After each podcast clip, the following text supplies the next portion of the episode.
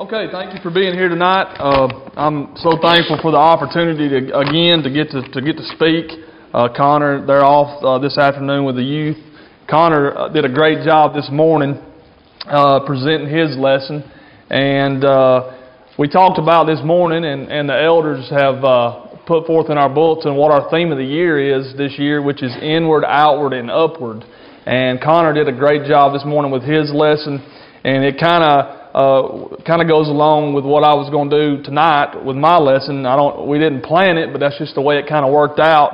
So uh, hopefully I can uh, do a good, uh, as good a job as Connor did this morning. Uh, if you got your Bibles, if you'll turn to Philippians chapter three with me, uh, and I want to talk about the church uh, in two thousand eighteen. What we're going to try to do, and we're going to try to move forward. I talked a little bit uh, this morning to. Um, to our uh, college class, and uh, we're talking about always constantly trying to move forward. Uh, we can't look at uh, what's happened in the past. Uh, we can't look at two thousand seventeen. Uh, it's gone. Yeah, it's in the past now. Uh, we can't look at what happened yesterday because it's gone, and uh, so we have to look at what's going to happen in the future, two thousand eighteen and the year for us to come. And as a church, we need to move forward. Well, listen to what Paul writes in Philippians three, verses twelve through fourteen. Now that I am already obtained this, I am already... Par- I, excuse me, let me start over. Not that I have already obtained this or am already perfect, but I press on to make it my own because Christ Jesus has made me His own. Brothers, I do not consider that I have made it my own, but one thing I do, forgetting what lies behind and straining forward to what lies ahead, I press on toward the goal for the prize of the upward call of God in Christ Jesus. We are a church moving forward uh, into the future. Now, the fact is, is the future is going to come whether we're ready or not, whether we're prepared for it or not. It's coming. The question is actually is not is is probably what are we going to do with the future when it arrives? What is what are we going to do? Uh, as we move into two thousand eighteen as a church, we're going to face some challenges. There's going to be some challenges that we're going to have to accept, and not only as a church, but probably as individuals as well. Enemies that we're we're going to have to defeat in two thousand eighteen. Uh, dangers that we're going we're going to need to avoid. There's going to be some opportunities that we're going to need to seize, that we're going to need to take during two thousand eighteen. The question is, are we going to be able to do that? Are we going to do it like God wants us to do it? And the way He helps, what the way He uh, talks about in His Word for us to to do that. Uh, that there is one essential there's one essential ingredient that we need going into two thousand eighteen. And that we need for our church to move forward, and that is our attitude. Now, um, I want to read you this. Uh, someone wrote this, and, and, and it says, who am I describing? It is the advance man of our true selves. It roots, its roots inward, but its fruits are, up, are outward. It is our best friend and our worst enemy. It is more honest and more consistent than our words. It is an outward look based on a past experience. It is a thing which draws people to us, to us, or repels them. It is never it is never content until it is expressed. It is the librarian of our past. It is the speaker of our present, and it is the prophet of our future. What is it? It's our attitude. It's our attitude. In this lesson, I hope to describe some biblical truths that, that uh, and give you some importance about attitude, which we will have going moving on in the future as a church here at Midway.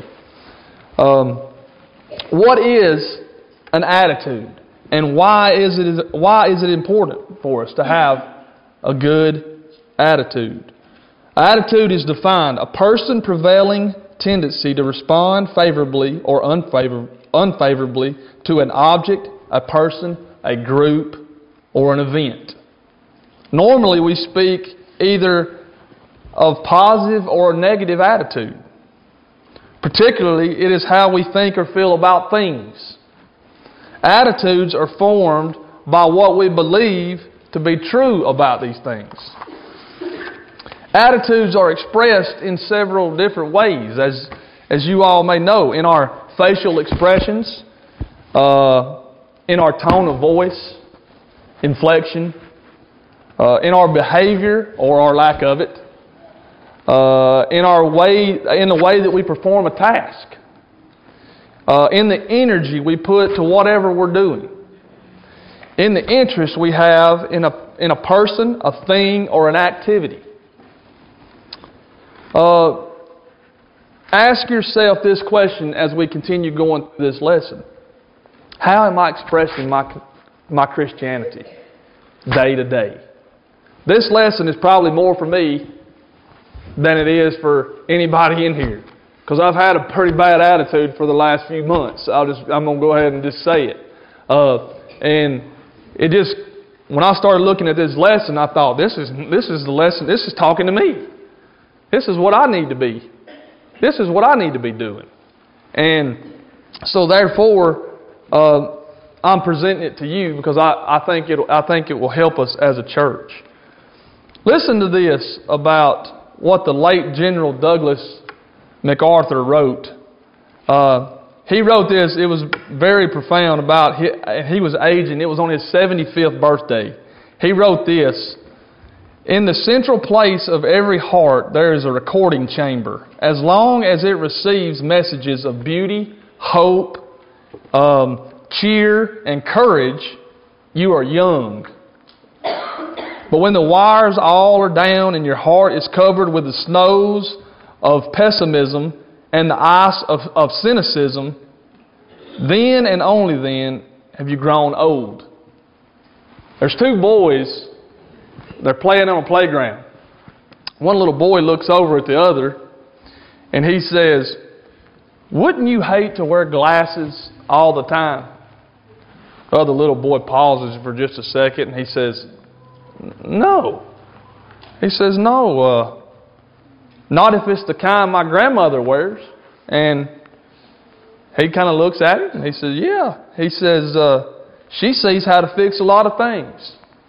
She she sees a lot of uh, nice things to do on rainy days. She sees uh, folks that are tired and sad and will make them feel better. And she always seems uh, she always sees what to, what I meant even when I'm even when I've I can't even read what I've got wrote down. I'm sorry. I'm trying to read and look up. Um, Let me try that again. She can't even see what you meant to do even when you haven't got things just right yet." So the little boy asks, he says, well, uh, he, look, he, he, he looks over at the other little boy and he asked him, he says, uh, well, well, how does she see that way all the time? And he said, well, I asked her that. I asked her how does she see that way. And she said that she just learned to look at things as she grew older. And he said, it must have been the glasses. And so it's really her attitude. She always has a great attitude. And I sort of messed that up, but uh, it's it's about an attitude. Um, the power of an attitude is seen in the fact that since it reflects what we believe, it reflects who we are, uh, what we will do, what we will sacrifice, uh, how hard we will work, and how much of ourselves that we will be given at anything we do. There is no doubt that an attitude is a great determining factor for our success, not only as individuals, but as a church, as, as we go forward. We have to have a great attitude. This is more true right now than it is any other time because it's now. Because we're about to we're about to go into the future. We're three services in to two thousand eighteen. This is our third time we've met together. Our attitude has got to change. It needs to change. Uh, what does the Bible say about attitudes? Let's go to the Bible. I mean, that's where we can get our answers if we want answers. Uh, what does the Bible say? First, our English word attitude is translated in the Bible as mind, countenance, and heart. Attitude is a very descriptive word as we as we look at it, and it gives insight into how a person thinks or feels about something or someone. Now, here are some following Bible examples, and I'm not going to read every one of these, but you can go to the Bible and see about some attitudes. Ezra seven ten, attitude toward teaching God's Word. Nehemiah four six, an attitude of work. You can also flip to Nehemiah four seventeen, and it talks. You can you can read that about the trial and the sword in hand. You can look in Psalms one nineteen, ninety-seven through one oh four, Philippians two five through eight. That's an attitude of sacrifice. Acts five forty-one. Ephesians four twenty-two, twenty-three, First Peter four one. These, we can go right to the Bible and see about how to have a good attitude, how our attitude should be towards the things that we do, from our day-to-day living to our church, way our church functions. Um, so we don't have to go very far. It's obvious that God's Word recognizes the importance of attitude. Uh, it either commands or condemns people for the product of their attitude. And we can see that. What will our attitudes be for the future of this church? What will our attitudes be as we go in to the rest of this year? How are we going to do that? Well, here's some that might help us. Five points that might help us. Hopefully, going into two thousand eighteen, we're going to have a positive attitude towards God, first and foremost. Mark twelve thirty. Love God with all of your might. Uh, it, it will make us a difference in how interested you are in God and doing what He commands if we have a positive attitude toward Him. It will shape our willingness to seek scriptural growth. That's one of the most important things that we can do, is grow spiritually. That's what one of the one of our goals this is, is for this year, is to grow spiritually. Um, it will determine the moral climate and decide that uh, the moral climate you decide to live in. That's going to make a that's going to make it a determining factor in that. Number two, a positive attitude toward the church. Second Corinthians eleven twenty-eight is a scripture we can go to. We need to promote. We need to talk it up. We need to let people know what kind of church we have here. We need to invite people here to fill this building and try to save as many souls as we can and teach as many people as we can. This involves several different things, though. Uh, loving the people in the church is one of them. First John three sixteen and eighteen. Actively supporting the work of the church. Also, your level of involvement with the church. Matthew six thirty-three. Number three, a positive attitude um, about being... A positive attitude toward the assemblies of the church, to the functions that we have. Hebrews ten twenty-five. Are assemblies important? Yes, they're important. But here's the answer. Here's how do you here's how we will know if they're important. Your attendance will answer that question. Your attendance will answer it. So if they're important, you'll be here. We'll be here. I'll be here. We all will be here, if that's important. Um, bringing visitors to the assembly. Participating in the worship. Number four, moving on. A positive attitude about being different from the world. How hard is this in our world today? Everybody wants you to be like the world. It's telling you to do what the world does. But we have to choose to have an attitude to, to be different. To, to, do, to do opposite of what the world wants us to do. Second Corinthians six, fourteen and eighteen. This is the difference between leading others to Christ and being led away from Christ. We should lift our head and we should know that we are a son or a daughter of the King. That's what we should know and feel confident about that. And feel confident about telling people about that. Number five. A positive attitude about life in general. We live in the greatest country on earth. Uh, I take that a little more seriously now that I've been out of the country into a place like Romania. Uh, so I, d- I don't take that lightly at all. Uh, but we need to have a positive attitude about life and how things are here. This is the difference between overcoming problems in life and being overcome by those problems. Do you see that life is the opportunity to learn uh, about how to be a servant to God? And I hope that that's what we're trying to do daily, is to serve our God. So,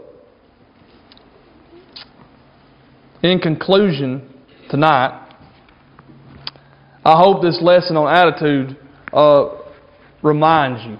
It's it helps me, and it reminded me that that we we have a lot to be thankful for here. We have a lot of great things that are going for us here, um, and in doing the things that we do here at Midway, we have come a long way. In the last year, we've come a long way. In the last five years, we've come a long way. In the last forty. But let's move forward into two thousand eighteen and let's start it with our attitude. Let's start it with our attitude. Um, if you are here tonight and you have no idea what you need to do to become a Christian, Uh, there is a lot of great people in this room that can help you do that. Uh, we would love to study with you. We would love to sit down with you. And we would love to teach you about God and about what He expects of us. If there's people here tonight that know what you need to do, but you just haven't done it yet. You just haven't taken that step out. You know exactly what needs to be done, but you hadn't. It, it will change your attitude and your life for the rest of your life if you make that decision. And you can do that right now tonight. If you're here tonight and you are a Christian and your attitude has gotten has gotten kind of sour and you've kind of done some things that you're not proud about. You've kind of said some things that you're not proud about. You kind of feel like that you need to get that right. Uh, and you want to do that in a public way. We would ask you to do that right now as we stand.